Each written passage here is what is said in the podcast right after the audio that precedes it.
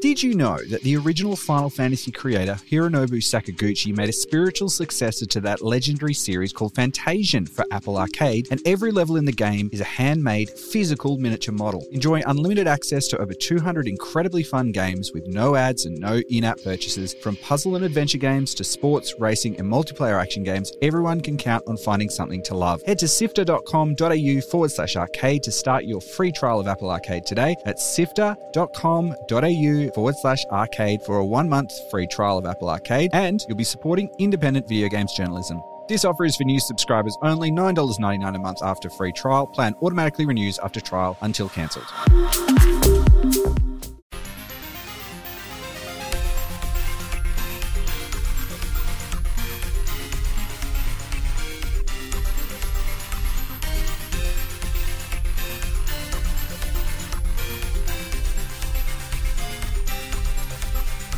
Hey, and welcome to Mainstream by Sifter. My name is Adam. Thank you for joining us. If this is your first time listening to the show, welcome. On Mainstream, the team behind sifter.com.au discuss their experiences playing a variety of games. Everything from AAA titles, smaller micro games, retro re releases, it's all covered here. And this week, we're kind of diving into the world of narrative fiction, which I'm really excited about. Gianni has been stepping through time and into a giant mech suit as part of 13 Sentinels Aegis Rim, a game that originally came out in 2020 by Vanillaware on PlayStation 4, but is out now finally on another platform, the Nintendo Switch. Uh, it's a lot of fun. It's the sort of game that actually suits the Switch really well um, because you get you get to play it in lots of little chunks. Um, it's it's definitely unlike anything I've played before, but there's a lot of stuff in there reminiscent of other genre pieces in science fiction. Um, I we're going to rave about this game. It's really really impressive and something different. Um, can't wait for you to find out a little bit more. Yeah, I'm excited to dive in. I played this one uh, last year on PlayStation and it was a blast. But before we get into that, let's find out what's making the news this week on Walkthrough.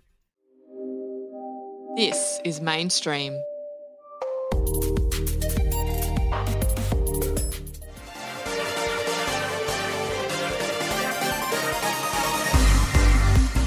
13 Sentinels Aegis Rim. It's a long title for a game that is quite perplexing at times.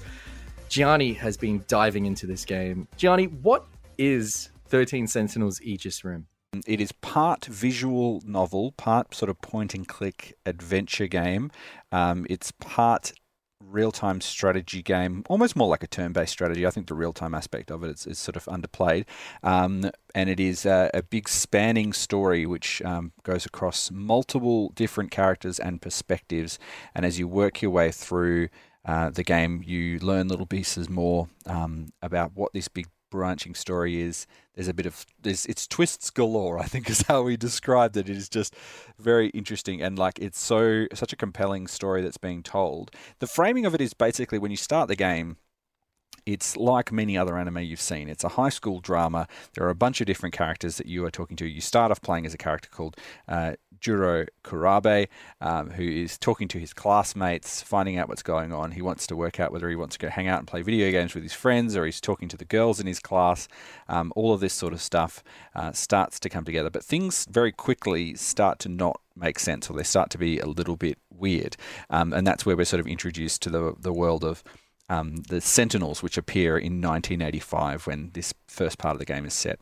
Um, and these giant robots drop in from nowhere, effectively. they kind of pop in, and all of a sudden, you're in a robot battle. It does sound a little bit like Neon Genesis Evangelion, and I think that was the one of the uh, the ideas that they were kind of pulling on. Um, there's also that sort of magical girl aspect to it as well of uh, things like Sailor Moon, um, and it's there's lots of references to other uh, pop cultural um, franchises that you would be familiar with. Um, but yeah, that's that's kind of the setup of it. You, you kind of work your way through, um, and there's different sort of time periods as you're as you're working through this thing. That's kind of the conceit that there's a, sort of a time travel aspect to this game as you're sort of unraveling the history and learning more about the characters that you meet. Um, and there's 13 playable characters as you work your way through this game. So there's a lot of different perspectives, and they all overlap and and cross over, and you get given different insights to the story as you play from different perspectives.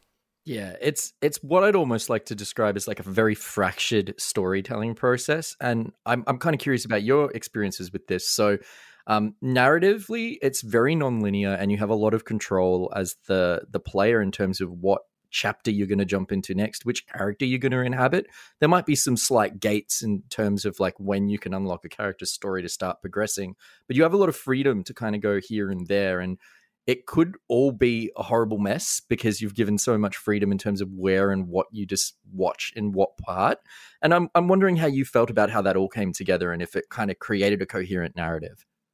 Um, I think it's more of an illusion of a lot of freedom than there actually is in this game because the gating on what where you can progress and how far you can go um, sort of gets you to bounce between the two different modes in the game. So there's the story mode. It's called Remembrance in this game where you're basically trying to uh, work out what the what the deal is effectively. Um, where it's sort of the you're running around in a world, the point and click adventure sort of version of it. And then between that, you are jumping into a it's it's kind of like you know, you've seen this done in anime, I'm sure, where they're basically cutting back and forth between what's happened in the past, what's happening in the present, all of these things here, um, and you're moving into the battle. So basically, I played it pretty quickly because um, it was so so interesting. I just couldn't really put it down. Um, and um, yeah, you, you, kind of find that as you work through these different perspectives, you can say choose to play as you know one of the characters and go off in, in this direction, or you might play as another one. Um, but the way I played it was mostly I would play a pick a character I wanted to learn the story of, and then play all the way through their story as far as I could go before I hit a limit before they had to progress in some other aspect before I could move on. And part of that could be, yeah, either doing a few battles in the in the real time strategy mode when you're playing with the mechs, um, or it could be you needed to progress in another character's story to a certain point before you could move on. So it for me, it didn't feel disjointed. It actually felt like it was moving pretty. Um, pretty cleverly through, and you were given the right amount of choice, um, but nothing too over the top. And yeah, the, as you said, with that. It, it, could potentially have felt disjointed, but I think the real craft in the way that this story has been told is that it is it's really cleverly put together, and you know you revisit many of the same locations again and again and again. Um, you know, if you look at the number of screens in the game, if you think of it like a point and click game, there's probably maybe 20 screens that you actually visit. Like, you know, we're not talking. I was going to say around 20. Yeah. There's probably only about that. And but you're going back to those different places in different contexts and different times and different perspectives from different characters. So, you know, when you visit all those different places again and again, it's reused in a really clever way. Um, and it just makes a, a, lot of sense the way they've done it. It just feels like a quite an innovative way to tell a story like this, which could have very easily um, been so confusing and like you know one of these games where you have to literally read the wiki in order to work out exactly what they were trying to work out here. It's not that tricky to pick up what's going on. And also there's like quite a bit of um, you know there's there's like a whole separate mode where you can basically check the notes of what's happening um, which may be really helpful if you haven't played for a little while and you wanted to come back to it. You could go and read up on what has happened up to that point of the character's story. It's like a little chronological unlocking mode of, of each character. What I really liked about it is there's also a currency that you earn from the battles that allow you to unlock entries in that mode. Um, and so there might be like a character that you're just like, who are you? What is your deal? You keep popping up in all these different character stories, and they have a locked entry that might cost a certain amount of mystery points or whatever. And you know the first thing you're going to do is like buy that codex so that it can start unraveling the the kind of secrets behind who this character is. Um, I thought that was a really interesting way to make a codex kind of gamified and fun and worth digging through that I don't think a lot of games think about. Um, another thing that I really enjoyed about this game is, like you said, there's sort of this m- illusion of choice with the narrative. It's like you might have four places that you can go at any point in the game, but those four places are kind of picked in a certain way that there will always be a new interesting revelation in each of those story beats that plays into one of the other four places you might be able to head at that point in time and gets you excited about what's coming next after that or has you asking questions in the narrative about what things could mean. And I feel like that is such a hard thing to balance and achieve. And I cannot believe this game has managed to do that. And it's because it's such a narrative game, we can't really talk about what some of those revelations are, but just like everything felt like it paid off for me when I played this game and like you, I voraciously devoured it within like a, a, a week. I just had to keep playing it until I finished it. I think the big thing to keep in mind is that yeah, characters that appear in one player's perspective almost you know the next level you play, they will be appearing in that other in your perspective, or you know as you shift around, you get different um, ideas of what it was. Now, there's this example that I can give, um, which tells you about you first start playing as Juro Kurabe, and then you start going through the world. And some of the characters that you talk to, there's a character called Tomi Kisaragi in this, and she's a, you know one of your schoolmates. Um, you go and walk over next to her in the uh, in the classroom, the first classroom that you start in, um, and if you stand next to her and kind of eavesdrop on a conversation, sort of the thing that you do in every single video game. She'll kind of stop and go, "Can I help you?" Um, and when you eventually get to take over Tomi's perspective, Juro, the NPC character, comes over and just does that and just sort of stands there. And then you, as the player character, acknowledge them and then they kind of wander off. And it's like that was such a little thing, but I thought, wow, that is really clever about the way that people, they wanted people to do this particular thing. Just about everyone would have done it and they would have got that interaction when they played. And then they replicate it from the other perspective. So you know you get to see these little pieces of the puzzle come together, um, and yeah, it, you know because not everyone has the same information for every character that you're playing, it, you get treated to different pieces of information. You go, ah, oh, hang on a second. So that's what was happening in this particular thing, which we were left on a on a cliffhanger at the end of the last little segment. You know, they all have these little to be continued things that pop up once you finish one of the story segments as well. So yeah, it is tricky to talk about this game because I think so much of it is spoilery, um, but it's a very, I would say that, you know, thematically there's a lot of references to um, those uh, 1980s um, franchises that you would be familiar with. So there's a lot of that um, sort of high school drama um, that you would, would have seen. There's a lot of Evangelion in it. There's things like um, sci-fi franchises that you would be referred to. They're also like referred to almost directly as well. They, they talk about how there's a, you know, a, a popular franchise that started in 1977 that's still popular today, you know, and things like that. And all of this stuff is sort of tied into that, and the way that they use that um, is really clever in the way that it sort of feels like it's just like oh tongue in cheek sort of referencey ways, but then it actually becomes more important as you move through the story because it actually makes more sense as to why those things were included. Yeah, um, every, every reference is, so. is, integral to the story's plot, which is kind of amazing. Which is why we're not naming the references. Exactly, yeah. And what I think really helps with this game as well is that um, one, it's got a, a really good soundtrack. Um, it just is like that sort of um, pumping energetic end of the world sort of sci-fi battles, but it's you know interspersed with um, you know like pop idols singing and things like that as well. So it just feels like you're you're playing through an anime series. Um, and the the voice acting, and I, I play this game um, in English um, with subtitles, and um, it the voice acting in it is really good. Um, there's some really great examples um, where you know the characters just feel really interesting, um, and even like when you're in the battle mode, once the characters kind of a bit more familiar with themselves, um, they they kind of have this sort of banter back and forth, which is really funny. Um, it just feels like they've done an excellent job localizing this game and kind of capturing some of the the perspectives in this thing. So yeah, it's just it's just there's just some genuinely funny bits in it. It's actually like a really interestingly well told story. If you're a, like a real lover of sci-fi stories as I am, it gave me a lot um, to sort of mull over as I was playing this game. There are a lot of characters in 13 Sentinels, and it's hard for us to talk about them in depth because of spoilers. But are there any that stood out for you that you can kind of vaguely refer to as to why you like those particular characters?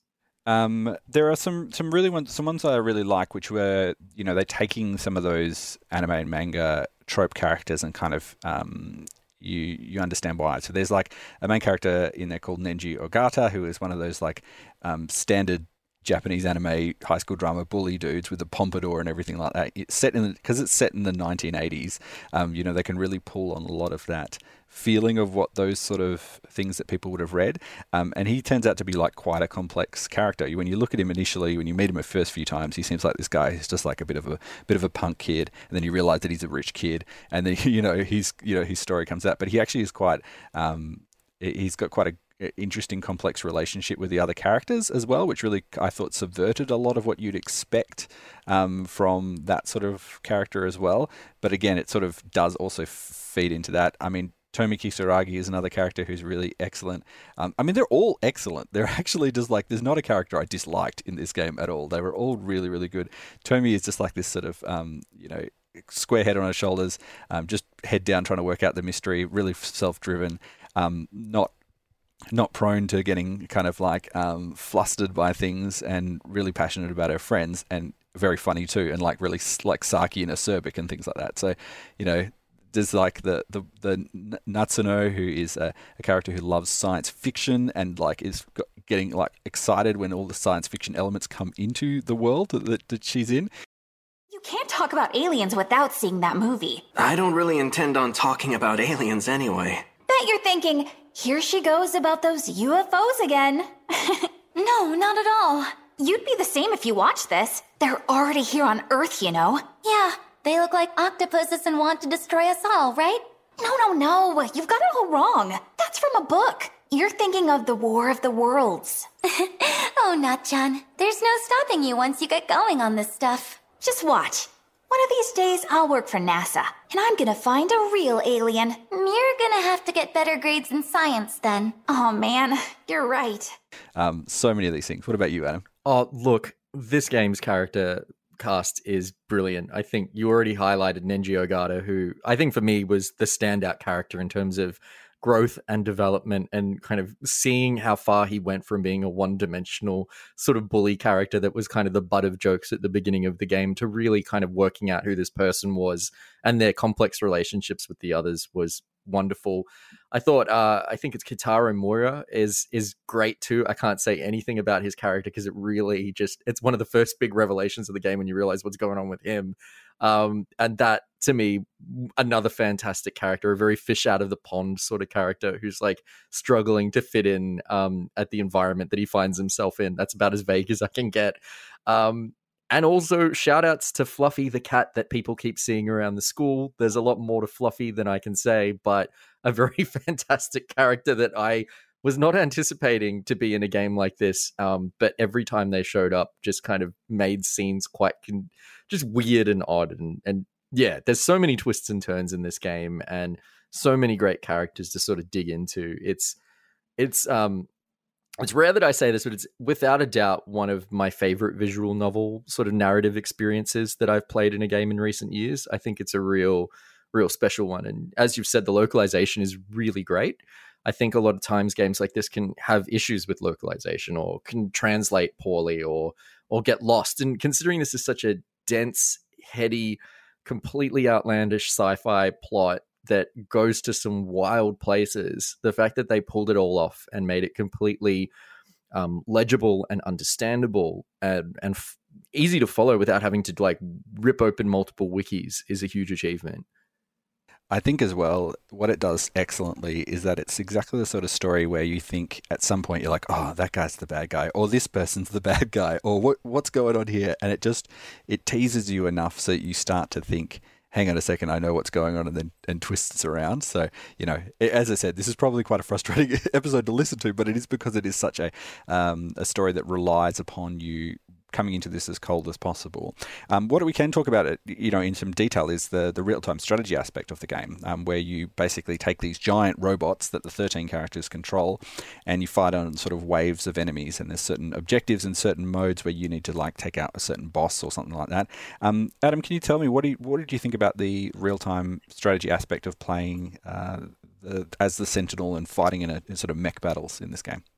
Mm, yeah, well, they were definitely a part of the game weren't they? I mean, that, that's that's a generous way to put it. Which is, um, I think it is an interesting experimental attempt at doing like tower defense essentially because the way that these these missions sort of structure themselves out is you're always defending like a control point and the enemies that you're fighting these giant mech kaiju that are invading um uh like 1980s tokyo basically um are your fodder and so every character has a different class there's like four classes of mechs different characters get a different class, but every character has different sort of abilities that they can access for their class of mech, which makes them pretty niche. So I just found that um well there there is some potential depth there and you can upgrade your mechs and you can really hone in and specialize on particular characters that at times it was a little bit grindy even though I was playing on normal difficulty I felt that once I found a strategy that was really easy for me it was more just a case of waiting out the timer and kind of getting through each mission that way um, and I, I used a lot of kind of like Sentinel kind of turret drones. Um, and yeah, just kind of like very defensive orientated play because it is kind of like a point defense, really. And found that that made things um, really kind of easy Um, and then when you've got kind of some of the bruiser mechs as well that do massive amounts of damage, you can just sort of bounce a couple of those around the map while everyone else kind of defends. Um, and it became sort of like a process of almost every mission felt like it was accomplished using the same strategies. So you know, I don't think it's the high point of the game. It's definitely nice to have in there. And it's interesting because of what narrative revelations come out in that game mode as well. There's a lot of story in there too. And that kind of kept me going through those those battle missions. But I really almost feel like this game would have been totally fine if it was just a complete visual novel. I would have had a, the same good experience.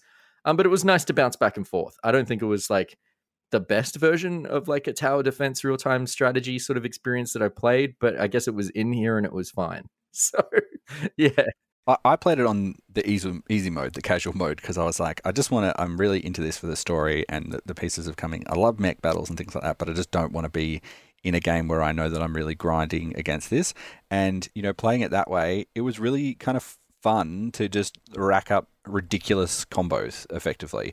Um, you kind of just get your characters together, put them into a position. So, for example, you mm. might have, you know, one character that can do like a gravity bomb, which pulls all of your uh, the enemies in an area towards a certain point, and then you have a character which has got like a massive sniper railgun thing, and you'd kind of pull them to a point so they're all in one place, and then blast them with the other character. So lining up a few of those things were really quite fun. Um, I, I, again used a lot of the turrets as well. I found that you know as the first part of the, the battle is starting and you're setting up your your um, defenses, I had a couple of characters who were rotated through, um, where they would just be throwing out shields on my team, dropping down um, turrets for everyone, and then as soon as the few first few enemies started appearing on the map, they'd be dropping down these these basically lures that would you know um, draw the enemies towards a specific point. Um, but you know, I did quite like the way that they do that, and what they do to balance that, so that you're not always using the same characters every single time is that there is a uh, you know a bonus mission story unlock that you can get for using specific characters and specific missions. It'll ask you to use a combination of a couple of characters, or you know maybe limits the number of characters as well.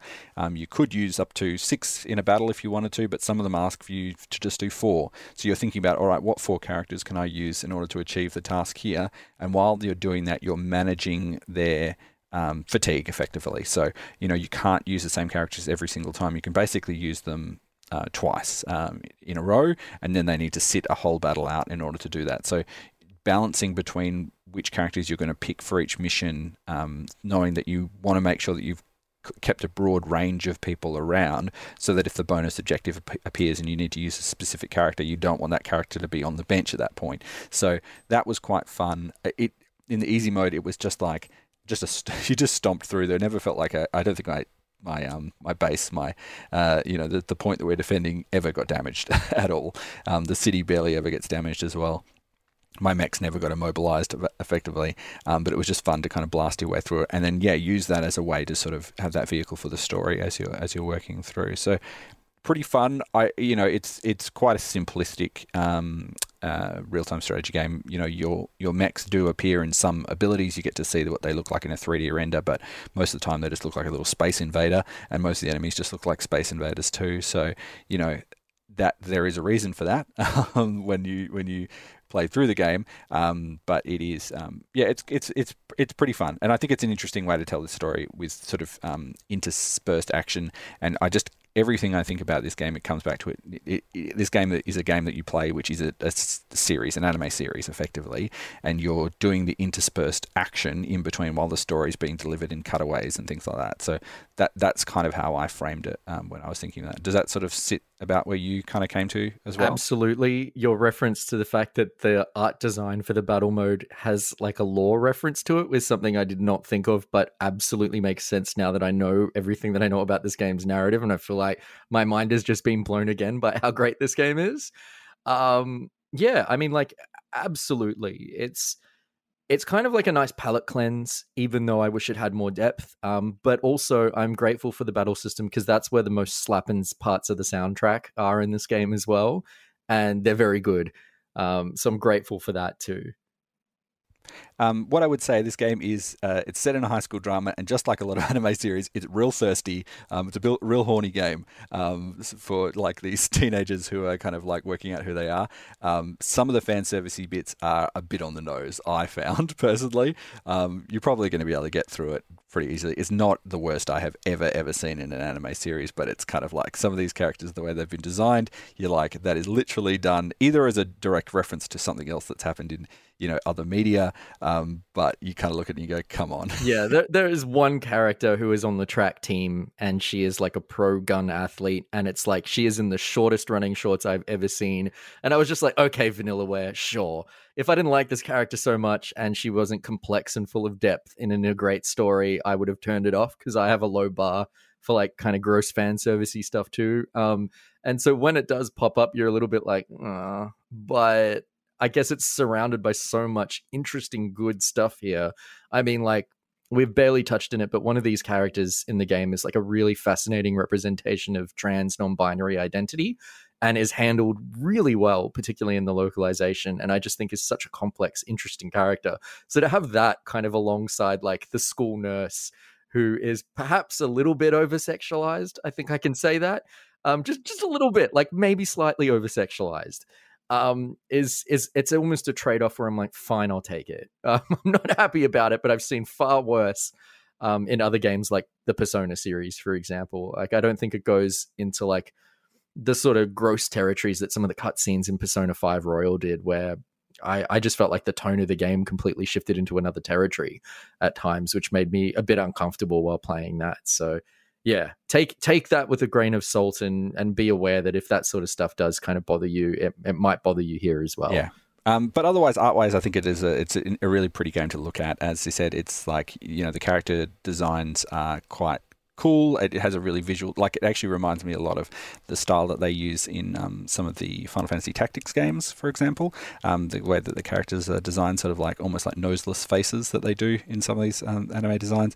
Um, and uh, I would sort of think that you know those aspects of it, if you even you you know, given it being his most generous, like part of it is probably is just that this is being fan servicey, but you know, being generous with the story of what all the rest of the other aspects of it, there there could be a little reason as to why particular characters are sort of focused on in that particular way when you think of the age of the characters of the people you're playing. So, you know, it's it's interesting to think about. There's some bits in it that sort of feel like when you recontextualize it with a bit more information as you go, you go, hmm, you know, maybe this isn't exactly right. But, you know, for the few small um, issues that you might have with this game, I think it is.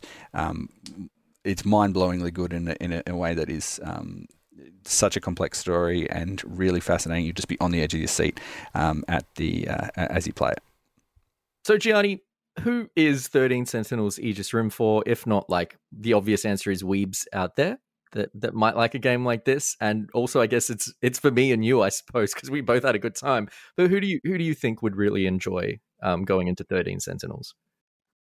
Like uh, a story that you can play episodically. Um, you know, someone who wants a little bit of something that you can get, you're always going to be the edge of your seat as you play through this. It works brilliantly on the Switch because, you know, most people play the Switch in little bursts, um, especially for playing in the handheld mode.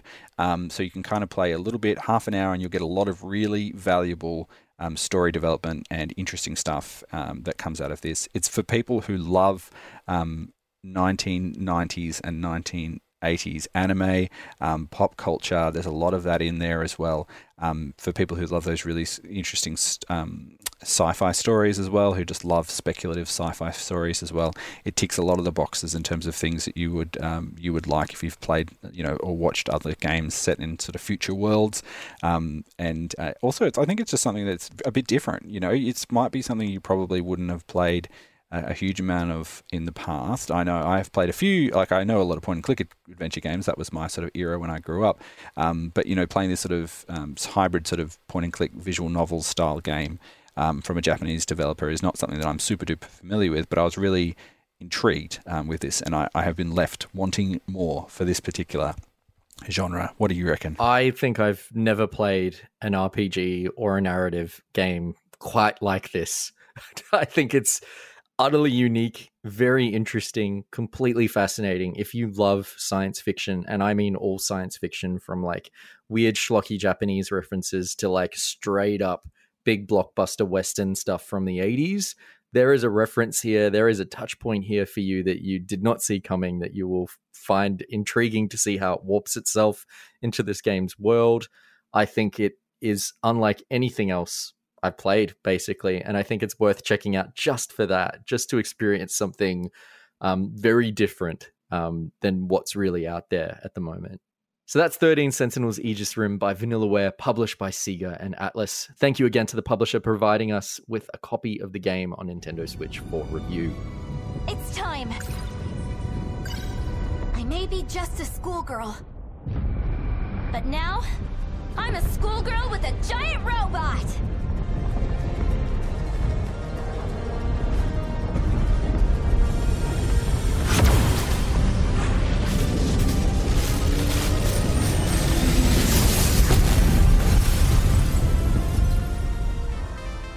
Sit down for a chat with your pals in video games.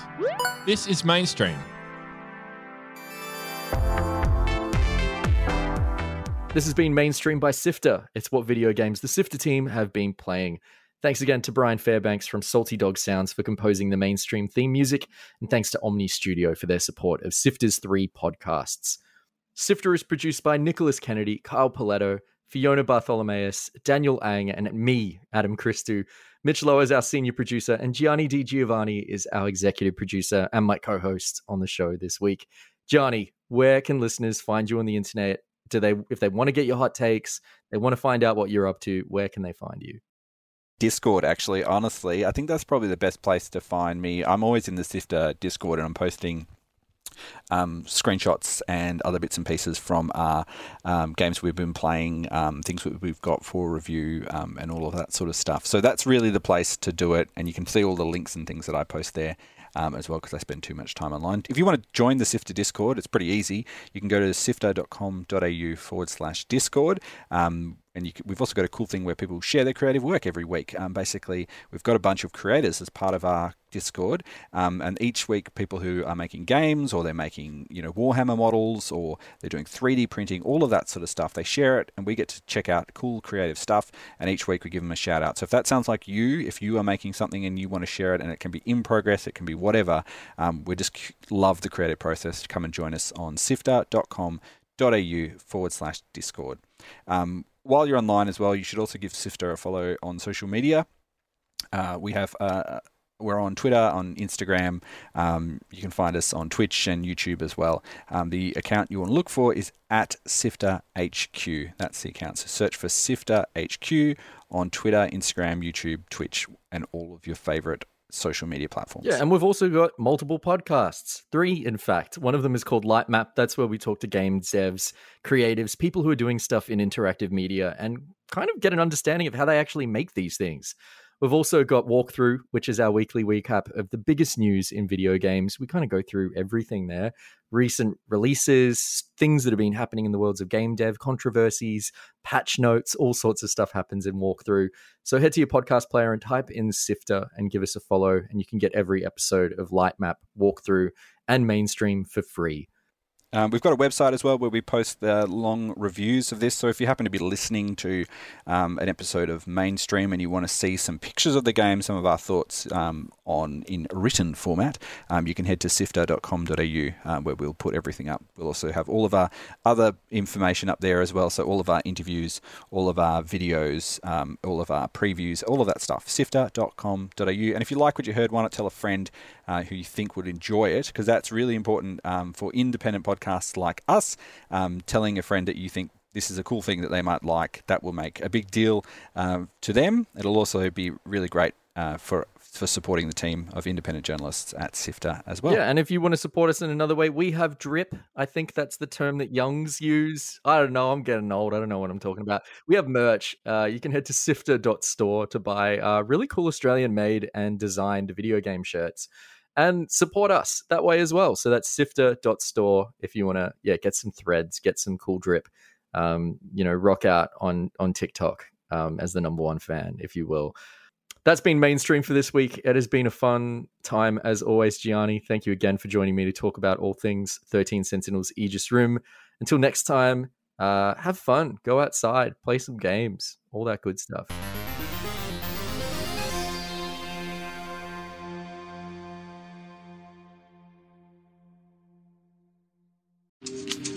Did you know that the original Final Fantasy creator, Hironobu Sakaguchi, made a spiritual successor to that legendary series called Fantasian for Apple Arcade, and every level in the game is a handmade, physical miniature model. Enjoy unlimited access to over 200 incredibly fun games with no ads and no in app purchases. From puzzle and adventure games to sports, racing, and multiplayer action games, everyone can count on finding something to love. Head to sifter.com.au forward slash arcade to start your free trial of Apple Arcade today at sifter.com.au forward slash arcade for a one month free trial of Apple Arcade, and you'll be supporting independent video games journalism. This offer is for new subscribers only, $9.99 a month after free trial. Plan automatically renews after trial until cancelled.